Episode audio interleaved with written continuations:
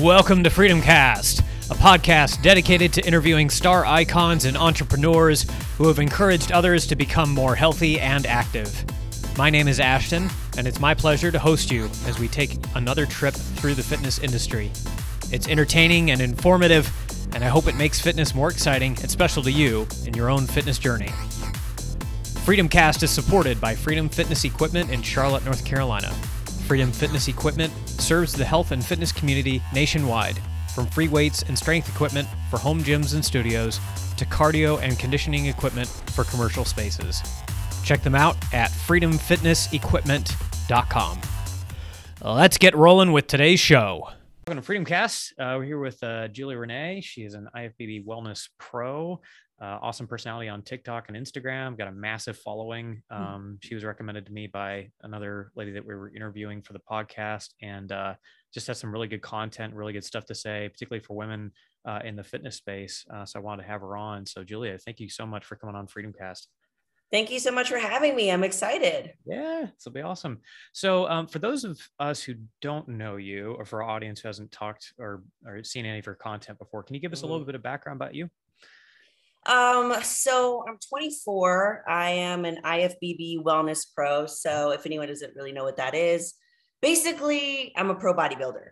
Um, so I have been, I've competed in about four shows. Um, bodybuilding was never something that I ever imagined I was going to get into. Oh. Um, and I'm sure we'll kind of go into that a little bit later, but yeah um, it has changed my life in so many ways, um, physically, mentally, and I I don't know what I would do without it. nice. Um, and you said uh, how many years uh, bodybuilding again? I I don't know how many years I've been doing it, but I've competed in four shows. Okay. Um, yeah, I've competed in four shows, but I uh, built for a very long time. Mm-hmm. I kind of grew up very athletic. I mean, yeah. I was a wrestler in high school. I was the only girl on a all boys wrestling team. No. So I have been lifting and been very active since I was a kid. And I never thought I was going to be a wrestler either. Um, that's just how life ended up turning out. And wow. so I've been very athletic. It just, I fell off really hard after high school because I was kind of just like done with the training and the diet and being that young and having to diet for wrestling and train like that was just like so much for me. Yeah. And then fell off pretty hard, like went the complete opposite direction and then like took a self like a look in the mirror and was like this is not who you are. you're an athlete, you're a more positive person than this and yeah, I think everyone has one of those moments in life where they look at themselves in the mirror and they're like, I don't know who's looking back at me anymore. Mm-hmm. And that was that moment. And I started working out again, I never with the intention of being a bodybuilder. Mm-hmm. It just so happened that I got into a group of bodybuilders and then seeing them compete. And then I was like, all right, like I think I can do this too. yeah, no kidding. Um, I'll go back to like, so uh, you've got an IFBB Pro card which for those for people who don't know is extremely difficult to get. You said you've only competed four times.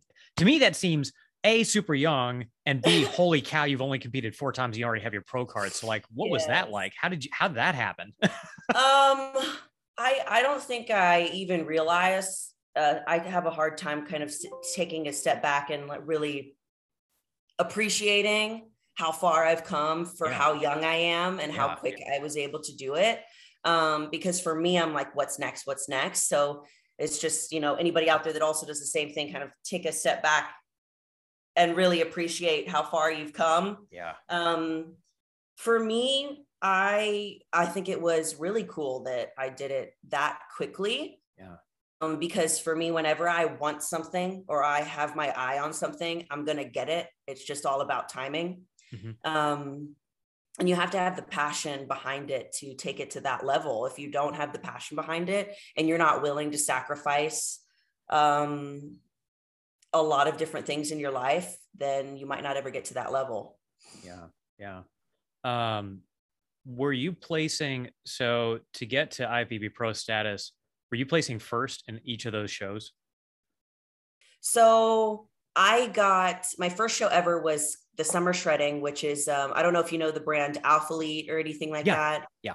Um, so the owner of that puts on a show called Summer Shredding, and it's not a federation or anything, but it's a really awesome like starter show for anybody that's just like getting ready to. So I did that show three weeks. That was my first show ever. I did it three weeks before my actual like show that I was going to do mm-hmm. that was going to take me on the track to get an IFBB pro card. Yeah. So I did that one and I actually competed in figure, which I'm not even a figure competitor.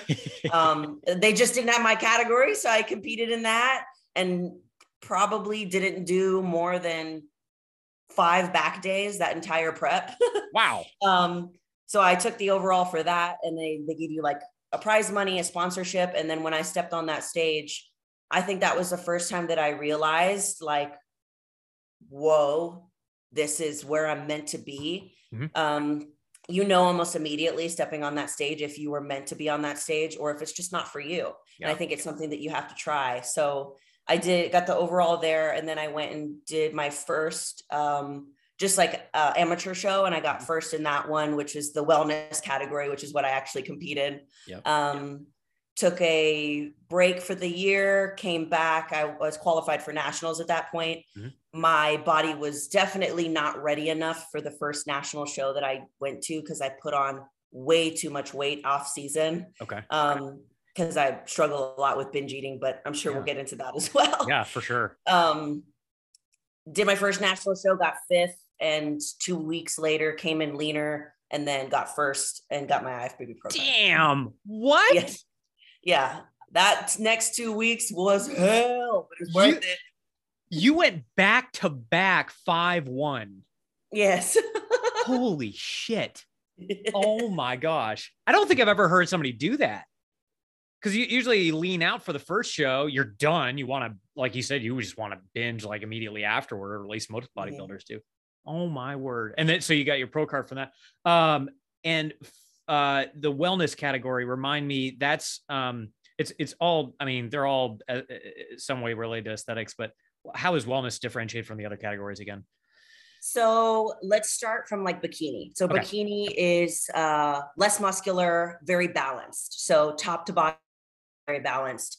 Figure is also supposed to be balanced, but in a way of there's a little bit more focus on like the back with like the poses they do. They really show off their back. That's mainly what they're trying to do. Yeah. Um, and then we go into wellness, which is the only category that's actually supposed to be imbalanced. So your upper body is still more muscular. I would say muscularity wise, it's between bikini and between figure. Okay. So not as muscular as figure up top, but not as small as bikini on bottom. Okay. But your legs from like hips down, they need to overpower your upper body.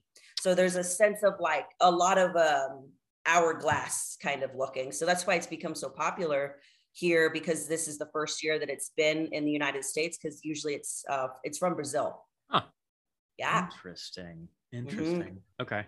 Um, did you know that that was the category that you want did you i assume you did research on the categories but did you know like from the get-go like yeah i'm sticking to wellness and that's all i'm doing yeah okay so i had just been training just to train like i was building up almost everything mm-hmm. um, so i didn't have like a clear direction yet until my boyfriend who's my bodybuilding coach as well mm-hmm. he was like wellness is coming out because i really didn't know where i fit because i still wasn't big enough to see where my genetic gifts were right. really um, but then when we started like really training legs, I was like, I am gifted down here for sure. Mm-hmm. Um, and then he was like, the wellness category, they just announced that they're going to come out with it in this year. He's like, we need to go for that. So as soon as I heard that, every single thing that I did was geared towards that.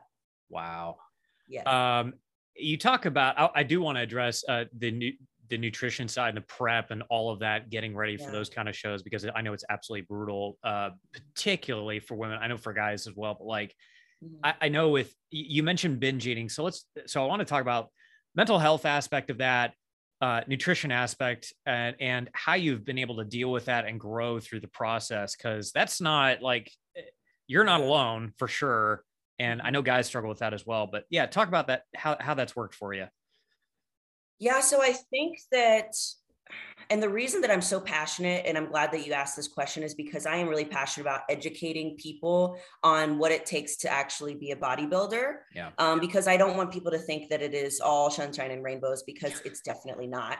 because originally, when I got like even like a little hint in my mind about doing bodybuilding, it was because I saw what they looked like, but I didn't see what it took for them to get there. Yeah. Um, and I think a lot of people do that with influencers, with um, Olympians. There's probably people that do that with me when they first see me, but I am passionate about telling people like, this is what I'm going through. This is what it takes. This is me at the gym. This is me at the gym again, because there's so much more that goes into it. And I think if I could ever go back, I would have focused on making sure that I was okay within myself and that I was strong, had a stronger mindset and had a better control of my eating habits before I started.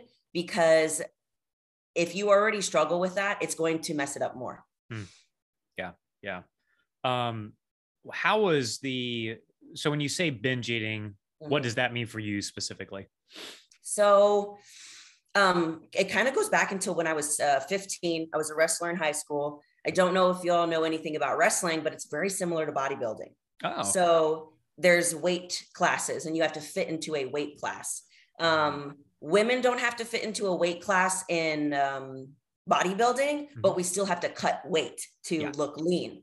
So I have been cutting weight and dieting pretty crazy, like a, uh, like a bodybuilder since I was 15. The only thing is, when I was 15, I wasn't educated at all. I was just going off of, I had nobody coaching me. I was doing it myself. I was doing what the other guys on my team were, which were crazy things like getting in sauna suits, running in the summer, um, wearing layers of sweatsuits, and then going into uh, the sauna at the gym, uh, spitting into a water bottle. Because if you fill up a water bottle with spit, you lose a pound. Fun fact.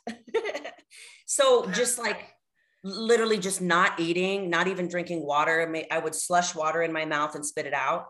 Um, so it, it was pretty nuts. And it's crazy to think back to that because I'd sit at lunch and like a 15 year old who's growing and needs food, I'd sit there and I wouldn't eat. I'd maybe like have some water and then spit it back out. And it's just because I didn't know. And that was any, that was just what was normal for me to lose weight. And then I'd make weight for my category and then I would binge eat on a bunch of food because I was starved from nutrients. And that's when that pattern was ingrained in me at 15. And I was doing that for years and years and didn't even know that it was a problem. Mm. So when I got back into bodybuilding and I was put in that restrictive state, it flared up again. Um, a lot of people were telling me like well maybe you shouldn't even do bodybuilding. Maybe this isn't for you. And i definitely agree that that is a choice for other people. But for me i needed to be put in that difficult situation to move past it. Because if i gave myself the leeway of quitting the thing that i love the most because that was what i feared mm-hmm. then i would have just slipped back into binge eating because there was nothing driving me to get better so I, I when I talk about binge eating, everybody's story is different. Everybody heals different. If I can just share something that you take from it, take from it. Anything else, just leave it. Um, it's up to you. yeah. Because I know it's very personal. Sure. Uh, what are some things that you were able to implement that helped you avoid binge eating and changed the mindset, like practical ways that you were able yeah. to avoid binge eating? I have tons of, I like to call them like tools in my tool belt mm-hmm. because when you're under resourced, and by under resourced, I'm meaning like you have an urge that's coming on and you feel like you can't handle it and you don't know what to do. I have a set of like tools that I take out of my tool belt to help me. Um, and I can just tell you like a couple of them. There's one that's I give them silly names. Like one of them is called the floor is lava. And I literally pretend that the floor is lava and I sit in one place for five minutes. And the reason that that's important is because when you have an urge to binge, you have that urge and you think that you have to react to it immediately, mm-hmm. but you don't. So if you just sit your butt down for five minutes, most likely the urge is going to go away. And say it doesn't go away and you decide to binge anyways, at least you had some sort of control and you had a pause before you made a decision what a lot of people do and what I know that I did is that they don't even take the time to pause and, and decide or even think about doing something different. They just immediately go into reacting mode, which is what I did years and years and years. Um, and when it, I took the time to pause by doing these practices, as I slowly got better, I slowly got better. Sometimes I won, sometimes I lost. And it's just a lot of times I lost. And now I continuously win because of just practice. Um, another one I do, I call past, present, and future. Mm-hmm. So I think about in the past, how did I feel when I went through with this binge eating? Yeah. I felt shameful. I felt guilty. I didn't really want to do it. And then present, how am I feeling right now? Am I giving my emotions too much too much importance in my life, which is most likely what happens is you're freaking out about your emotions and then you're freaking out that you're freaking out. and yep. then uh, future, you know, how would I feel if I didn't go through with this? I feel pretty good. I feel pretty confident. I feel like I I did something very challenging. So I use tools like that. Oh. Talk about them a lot on Instagram, on YouTube. Gotcha. Um, sorry, you cut out there. My bad. Um, the uh, I, I got the last part of it. Um, so how does somebody differentiate between the desire, the the nagging desire to binge eat versus I actually need to get proper nutrition because I think some people tend to take the advice and they say, "Oh, you know, if I if I if I just sit like they actually need to eat." And they're like, "Oh, if I just sit there, I'll just I'll be fine." When they act, when they're sit, when they're really honestly eating 800 calories a day, and they need to increase that. So, like, how do you how do you balance the the urge to eat, which is necessary and proper, good nutrition and like this binge eating urge that might happen on weekends or whatever? Yeah, that's a really good question. Um, and I think it comes down to people confusing, like you said, not having enough food and genuinely having a um, what's it called? A signal from your body telling you you need to eat yeah. and binge eating. A lot of people get emotional eating confused with binge eating and just regular human cravings confused yeah. with binge eating. But binge eating is when you eat a significant amount of calories in a very short amount of time and you do that on repeat for week from weeks on end. So i think that's where the bulk of the confusion comes from because it's normal to have cravings. It's normal to um, have a hard time to connect with your body and what it needs because it's been so messed up with how everybody is dieting and how everyone's trying to tell you to diet. Um, so I feel like the best way to d- differentiate if you struggle with binge eating or if you're just not eating enough calories is if you're binge eating, it's eating a lot of calories in one short amount of time mm-hmm. um, and you're doing that continuously. That's like the definition of what binge eating is. But if you are having a craving and say you're starting to crave something like sweet or salty maybe you genuinely don't have enough calories in your diet and if you're not competing for a bodybuilding show, and if there's nothing that you're going after where you should have calories that low, your calories shouldn't be that low. Um, most likely, you don't need them to be that low. Hmm. Um, I think a lot of people, one of the mistakes people make when they're cutting is they cut too many calories and they cut them too fast yeah. because they want fast results. So, for example, let's say like my maintenance calories is about uh, 2200. Mm-hmm. So whenever I start cutting for a bodybuilding show, if I went from 2200 to 1600 calories that quickly, yes, I would lose weight very fast, but I'd be hungry, I'd be angry, I'd most likely binge, and I wouldn't be able to sustain that. Instead, if I went from 2200 to 2000, mm-hmm that's way more sustainable. I'd still lose weight steadily. And then I'd have more calories to pull from later on. Pulling from 2000 is a lot better than pulling from 1600. Yes. Yes. yeah. So there's a huge, um, there's a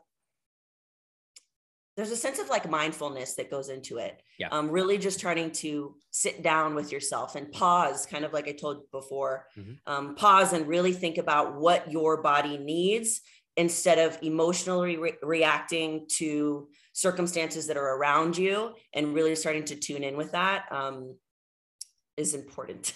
a lot of people don't do that. I didn't do that at all. And now I have to do that. Yeah. I love, I love that advice. Uh, I also love that on one of your story highlights, you had main gaining and one of my favorite bodybuilders, Greg Doucette. Mine too. I freaking I love being yelled at every single Me day. too. It's so good. It's so good. Um, talk to uh, talk to me about what uh, I know what main gaining is, but for our audience, but like what is main gaining and what do you recommend uh, people do to main gain?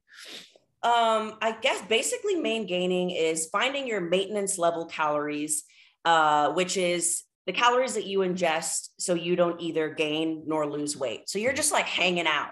Yep. Um, so that's basically what I'm doing right now. Like I'm just hanging out at this maintenance level calories. I'm still putting on muscle and I'm not putting on so much fat to where I need to cut so much fat down for whenever I cut for a bodybuilding show. Mhm. And this has been a game changer for me because I am sitting at the same weight that I sat out a year ago after the show or when I was prepping for my last show. Oh wow. Um, it's not about it's not the same. Last time before I was about 170, that was like way too heavy for my body. Yep. But the last time that I weighed this much, I had less muscle and I had more body fat. So, but Oh, by wow. so by doing this main gaining, I have been able to better my body composition, Mm-hmm. stay at the same weight, and put on more muscle and not enough and have less fat. Which is like, why wouldn't I do this? It's just that the industry, especially the bodybuilding industry, is where it originated from. Is that you need to eat big to get big. Yeah. And I believed that wholeheartedly when I first started lifting too. But then I realized that I have so much fat that I need to lose to step on stage. And you have to diet so much harder for so much longer. And that's what I did my last show for getting my pro card. It just wasn't worth it. Yeah. You know, I put myself through so much more pain that I needed to because I, one, you know, was struggling really bad with binge eating then, but two, was thinking that I needed to eat that much to build muscle. And it's not the case. Yeah, absolutely. Well, and that's it's a longer term. From what I understand, it's it's a longer term strategy, and people have to be super patient with it. yeah. But like you said, you end up in a better spot anyway because you have, end up having more lean muscle mass. Uh, which is exactly. and if you're really serious about this whole fitness lifestyle, you need to think about it long term because you don't just want to be fit for this short amount of time. You want to be fit and healthy for your life. Yeah. And that's what it, it that's what it does. Keeps you at a spot where you can build muscle, but also keeps you at a low enough body fat percentage so that you're healthy and so that you stay confident and comfortable in your body. yeah, absolutely. Um, when you were, um, I, I know you you were into wrestling. Um, did you ever think that at any point? I mean, prior to you finding out about bodybuilding and all that, like, did you was bodybuilding or lifting heavy stuff was that ever on the horizon? Uh, were you doing that for for for um for wrestling anyway? Yeah, we did like a combination of cross country running for the endurance of being able to stay in a match for that long. Okay. And then we did weightlifting and then we did wrestling practice. So I loved the weightlifting portion of it. I never once thought that it was something that I would continue to do. I Mhm. definitely enjoyed the act of like being able to lift heavy and feeling strong and feeling confident in it because most of the times I was the only girl in the weight room with them. Um, so it was really cool, but I never knew anything about bodybuilding. It was never even something I thought of. Yeah. So the fact that I'm here now, I guess it kind of makes sense because of what I used to do, but also in my head, I'm like, how did I get from there to there? I think it's because for a long time, that portion where I just like stopped being an athlete, I never thought that I would go back to being an athlete, especially a professional athlete. Yeah, no kidding.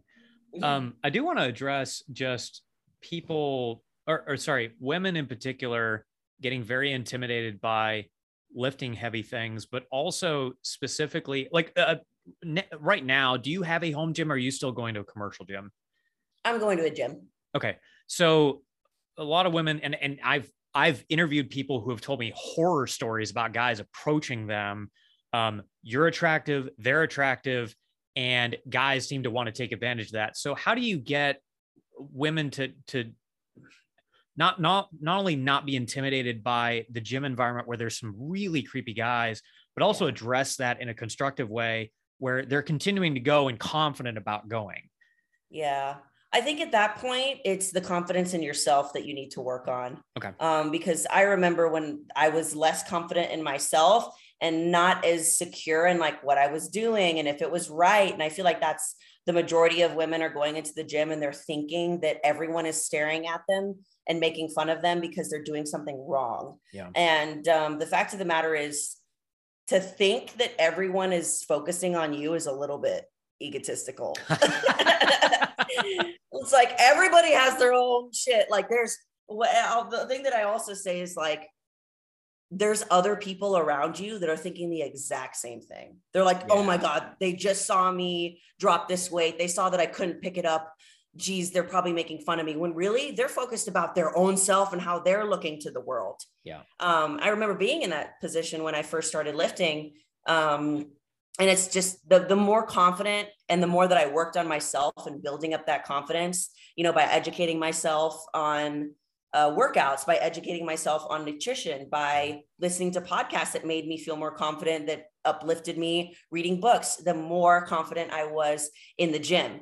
Now it's very rare well, people come up to me, but they come up to me because they know me. They know me from like Instagram or something like that. Mm-hmm. But as far as like people being creepy towards me, I have a face that I can put on that says, don't even try.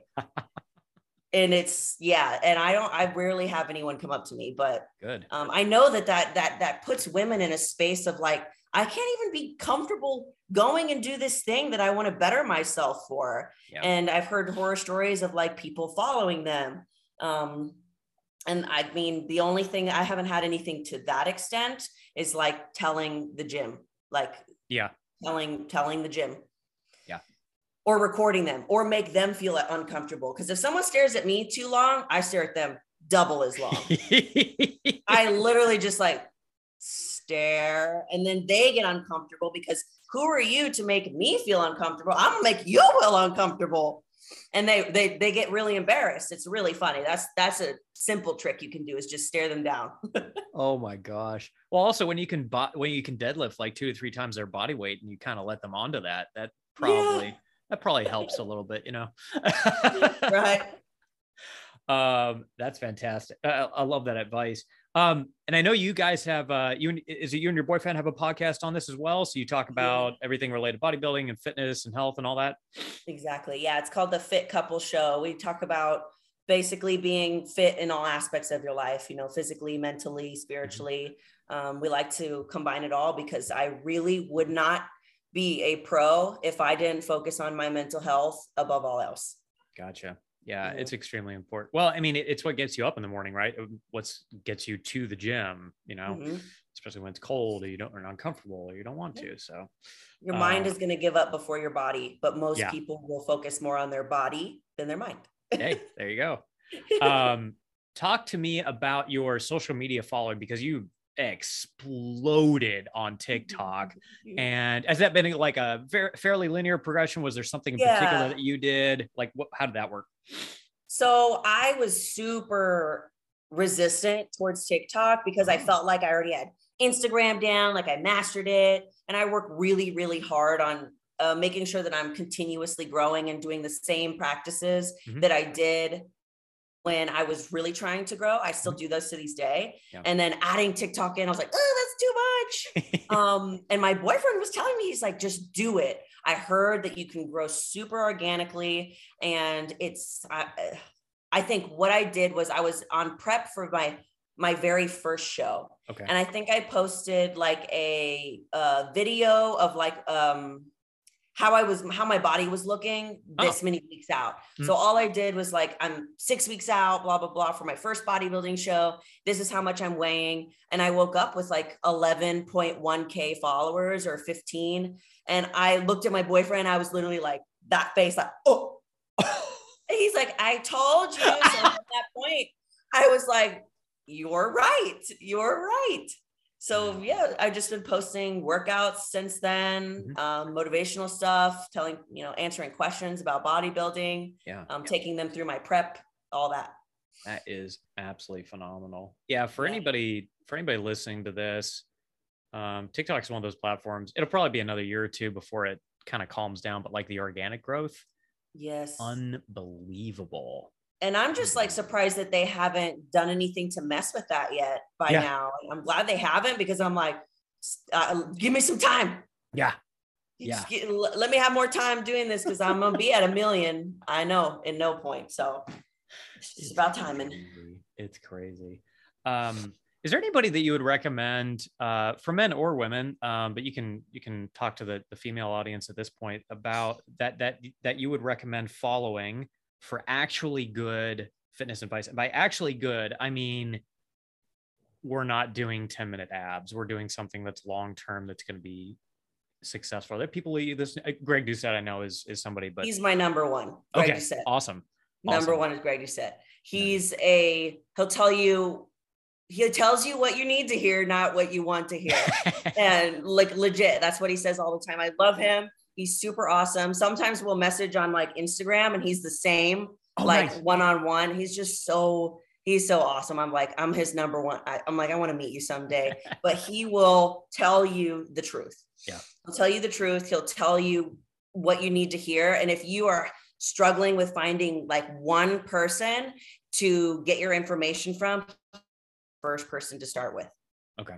Gotcha. Yeah. He, he's helped me so much. Nice, nice. Anybody anybody else that you follow in that space? um, on YouTube, let's see. It's honestly, it's really hard for me to find people that I genuinely am like, that's that's that's the person. It's hard. Yeah. Um there's some people on TikTok. Beefcake Brina, Beefcake Brina Yeah, yeah. on TikTok. Yep. I like her. She's she's legit. But it, other than that, it's like it's really hard. It's genuinely hard. And some of the people that I was following on YouTube or TikTok, they were great at first, and then they Mm-hmm. turned into something that I didn't um, align with Oh. anymore. Yeah, And it was like I had so many people. I was like, yeah, and just nope. yeah, yeah. In the second, I I don't know what that I don't. What do you What do you chalk that up to? Is that commer- just the commercialization of fitness, or yeah, yeah. I I like to call it the they turn into clickbait influencers. Hmm. Yeah. So they would start off with like the thing that really makes them like who they are, you Mhm. know, like they start off being super genuine and and giving advice and then they go into the clickbait aspect of being an influencer to Mhm. grow faster, to make more money and then they turn into something that they're not Yeah. or something that they genuinely were from the beginning. I don't know because I don't know them personally. And for me, I like to make sure my feed is exactly how I want to feel. So Mhm. I only follow people that make me feel good about myself and help me learn something. Mhm. Other than that, unfollowed. Yeah, I've done I've had to do that recently with the people that just like flip-flopped on me because seeing their stuff made me feel icky. And I Ugh. never want to be that per- person for anybody. So it's like uh, out as long as you can just stay true to who you are no matter what, you're always going to be on top for that. yeah, Yeah, you can do that without being disingenuous, and it- you can still like. I mean, I, for example, like you're sponsored. You're not also you're also not shilling every second you get for like all the Mhm. sponsorships. Like you're actually giving good, genuine advice, and at the same time, like you also have these sponsors who are really helpful. So like that's. But uh, by the way, talk about that a little bit. Um, when when was your first sponsorship sponsorship deal? Let's see. Uh so my first sponsorship deal hmm it was with Alphalete because when I launched when I won the summer shredding, you get a three month sponsorship and a thousand dollars. Nice. Yeah. And that was on my bucket list, or not my bucket list, my basically I, I write down my goals every single day Mhm. over and over and over again. And it was on my list of things that I was trying to manifest. And uh, I got it. And I was like, that's awesome. And then as soon as our, my contract ended with them, Mhm. Buff Bunny wanted me, which is like, you know, they're they're dating Alphalete and Buff Bunny are boyfriend and girlfriend. Um, so it was really cool. And I was like, oh, sweet. And Buff Bunny was ev- like, to me, it was even better because it aligned even more with my beliefs because it was like female based. It was all about um, body acceptance and like mm-hmm. having all the sizes and everything. Mm-hmm. Uh, so it was really cool. And then they, I've been with them for almost two years now. Nice. Um, I think 1st Phorm was a little bit after Alpha Alphalete, the 1st mm-hmm. Alphalete, and I've been with them for a while now too. And it's just um, with those companies, I just immediately knew. You know, yeah. there was that intuitive pull inside me that says this is 100% yes. There was no like red flags that came up and it's been a really awesome decision. I still love Alpha Alphalete and they still send me stuff. Um, I know both of them and they're really, really sweet people. Nice. And yeah, I'll support them all day just because of what they stand for and what they do for people. Sure, absolutely. Um, what does it take to to get those kind of folks um, and get their attention? Was it yeah. you bodybuilding, winning shows, and they're contacting you, or you kind of reaching out and trying to find folks? So I wasn't really that like big per se. Okay. Um, whenever mm-hmm. they reached out to me, it was um, it was more so that I just kept showing up and that's the thing that matters is you have to keep showing up yeah especially when it gets really hard to grow on instagram and when it gets really hard to grow on um TikTok, you mm-hmm. just keep showing up and I would tag them and all the all the I just keep tagging them and eventually they see you. And I wasn't necessarily like tagging them because I was like see me see me. It was more so I'm wearing your stuff, I'm yeah. supporting your brand. Yep. Um I'm right here, you know. just in case you need me at any time, you know, and still giving like genuine feedback to their stuff. Like I would buy I would buy their stuff and I would give my feedback on it. I'd still take that and how can I educate somebody on it and help somebody else? Um, and the following is also it it helps. yeah. but if they see that you have like a connection with your followers and that you genuinely show up and you care, the more that you have that, the know they know you'll be an asset to their team. Yeah, absolutely. Um, what's uh, what kind of advice do you find yourself repeating a lot uh, for women when it comes to either bodybuilding or just training generally? Uh, what kinds of mm-hmm. things are you just over and over repeating, trying to get stuck in people's heads? Probably you're not lifting as heavy as you can be. Ah. and, um, quit comparing yourself to other people because there's only one you in this world, and that's pretty cool. Mm-hmm. And no one is going to know how you should work out or you should eat only you're going to don't mm-hmm. listen to like literally you don't even need to listen to me yeah i'm just yeah. telling you what works for me you don't even yep. have to listen to it yep um and kind of to the first thing what did i say about the first oh lifting heavy yeah lifting heavy yeah yeah yeah, mm-hmm. I'm most likely if you're listening to this, you're going to the gym, you're picking up the same weights that you know you can do because it's comfortable and you don't want to look stupid if you can't lift it. Stop doing that. You're not going to grow. Once I just like got over that and was like, okay, maybe this week I'll try lateral raises 15s instead of 12s. And like once I started doing that, like my shoulders just slowly got bigger. I slowly got stronger. And I, in my head, I was like, why have I been doing this? It's because we're so focused on what everyone else is doing around us mm-hmm. that we let ourselves suffer for it. Yeah. Like I was worried that someone was going to see me fail at my fifth rep for 15 pound lateral raises that I wasn't going to push myself because I was afraid they were going to be laughing at me, mm-hmm. which, like I said before, no one cares what you're doing. Yeah. Yeah. That's true. they genuinely, they're all worried about their own shit. Yeah. It is. It's true. Yeah. So um, definitely lift heavier. Awesome. Uh, I'm a fan. My my wife and I both power lift, and I, I think it's the best thing for physique, honestly, since sliced bread. So I'm right there with you. Uh, I'm curious about this because I've asked a few bodybuilders, and it seems to be somewhat of a trend. Uh, when you were younger, growing up, high school, whatever it was, did you ever experience any bullying related to physique or anything that kind of pushed you into bodybuilding a little bit more than than maybe some other folks?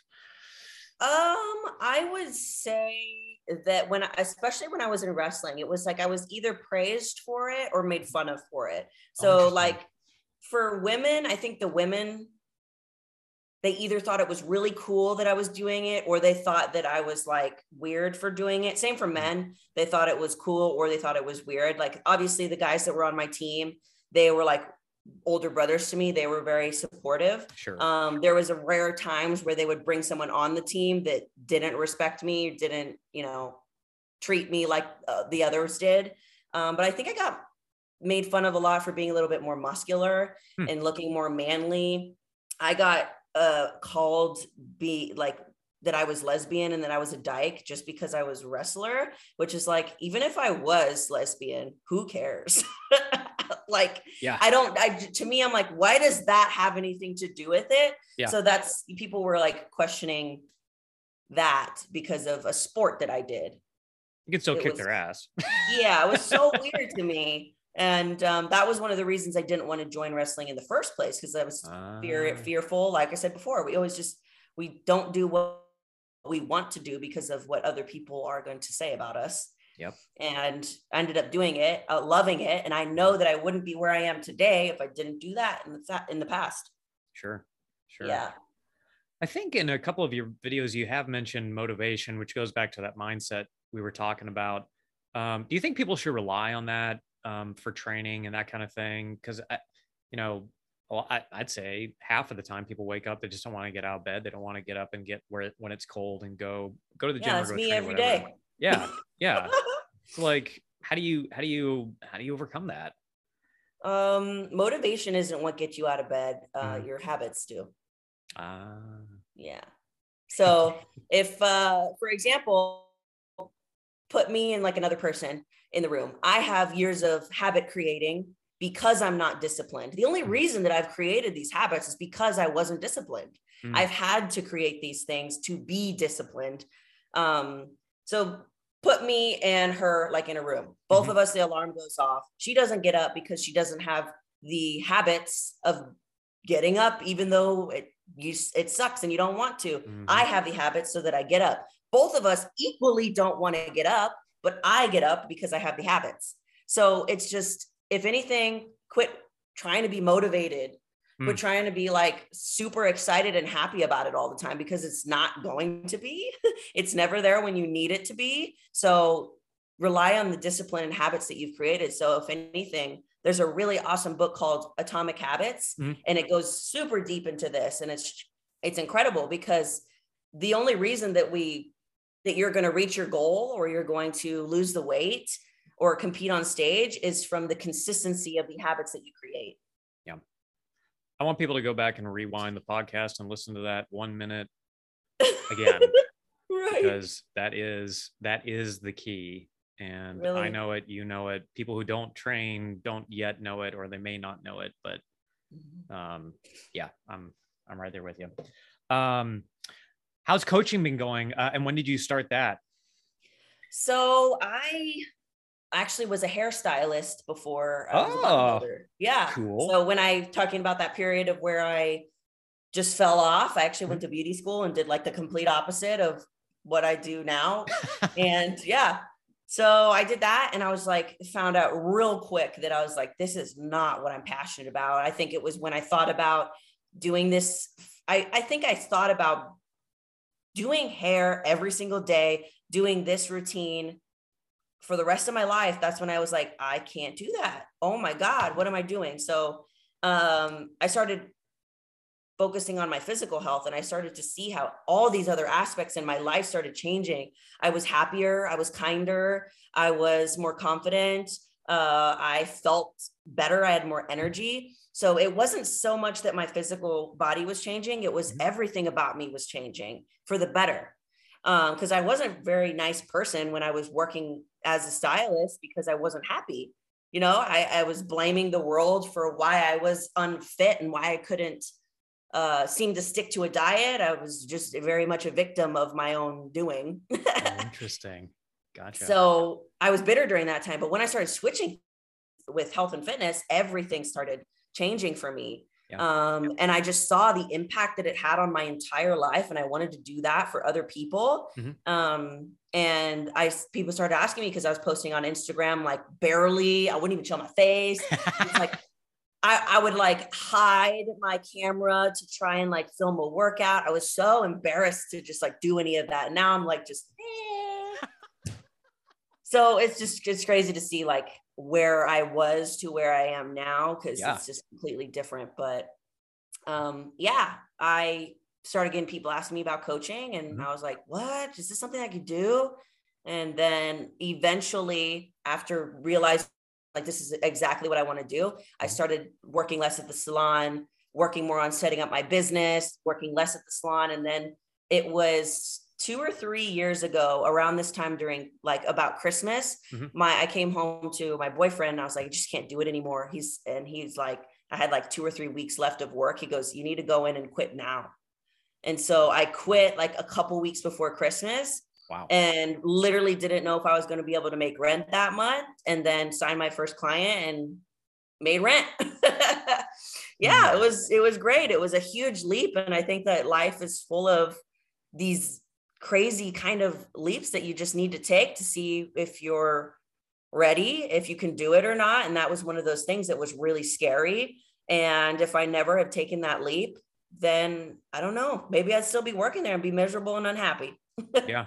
Yeah. Yeah. Well, that's kind of the same deal with our business. Um, I was working in finance and then we quit and it's been the best year and a half, I think, honestly, yeah. of my entire life. It's when uh, you align more with what your purpose is. Yeah people, things, opportunities start showing up. It was nuts. It was so nuts because the universe knew that that wasn't what I was supposed to be doing, that that wasn't what my contribution to the world was supposed to be. Mm-hmm. So once I moved into what I was supposed to be doing, it just, it literally was like magic. Wow.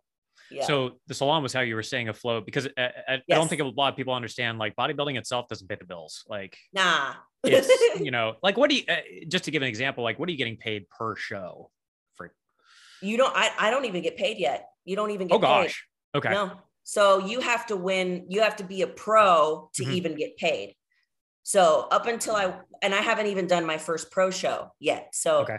only as a pro do you get paid. So not only is it difficult to be at a, be a pro, but once you're a pro, you still have to be like one of the best pros to get paid. Wow. And even when you get paid, it's not that much. It's uh, like it's it doesn't even pay for the suit the heels, the food, yep.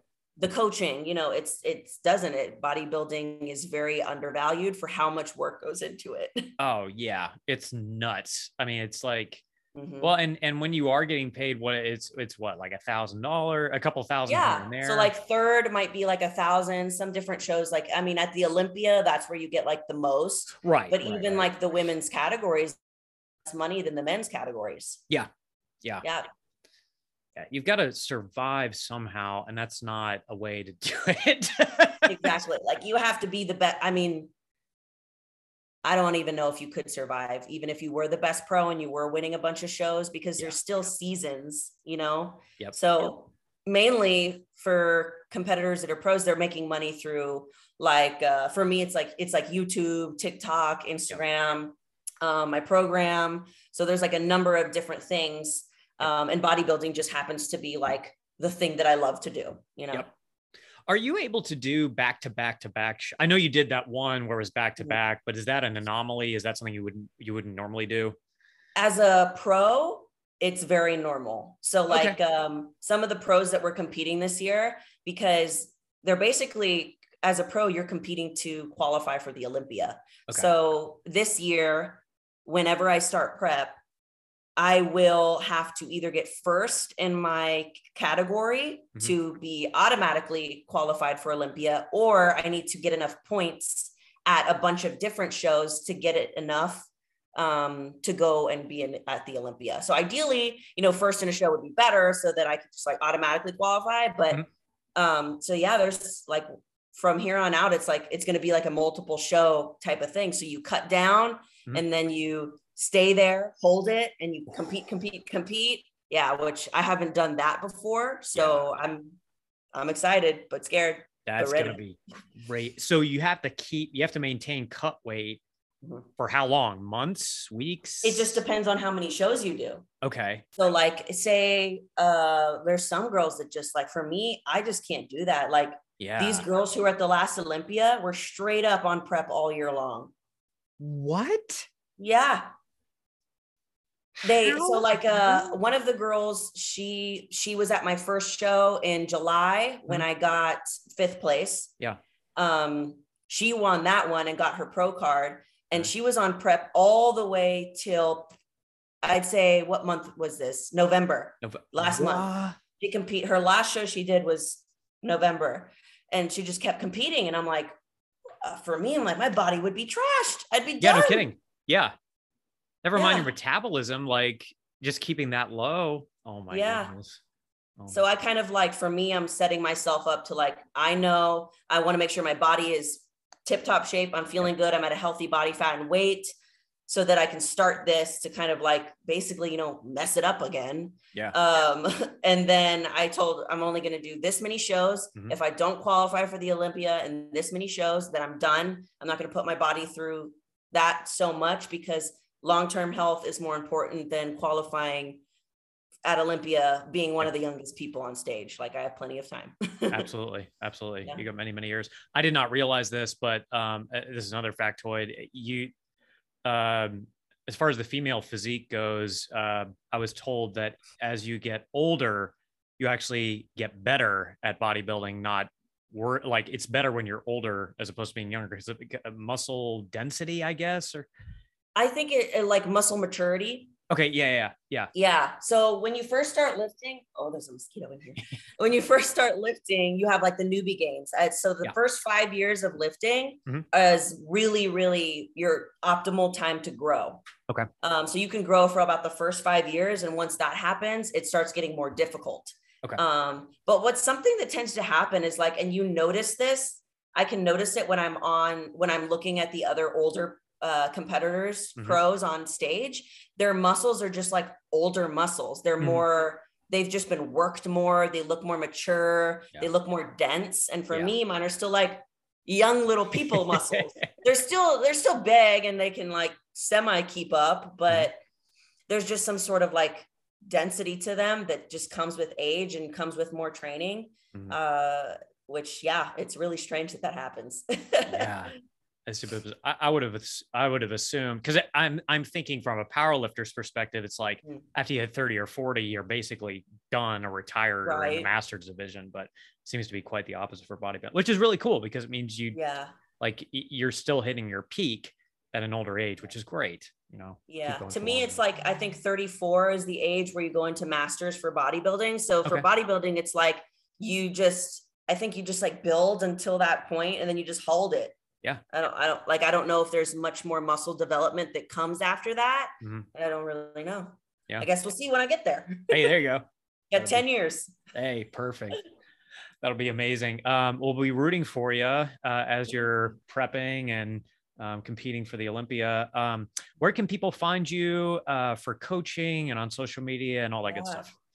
So I'm everywhere at underscore Julia Renee, and then the Renee is spelled just with one E, J U L I A R E N E, and all all the links and all the coaching and everything's on there. My YouTube is where I take people on my prep journey from start to finish, Nice. so they can see me, you know, suffer. Yay! it's it's the best. I love it.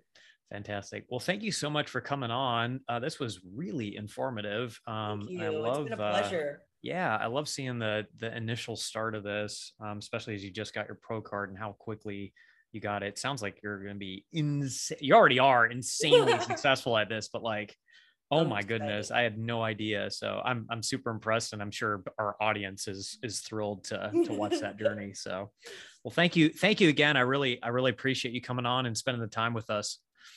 Of course, I, it's it's been awesome. Thank you for giving me a platform to share my crazy story. Of course, anytime. Thank you for listening. Please give Freedom Cast a five star review on Apple Podcasts or wherever you listen to podcasts. It would mean a lot, a lot, a lot to our business. Plus, it's fun to read y'all's reviews. See you next time.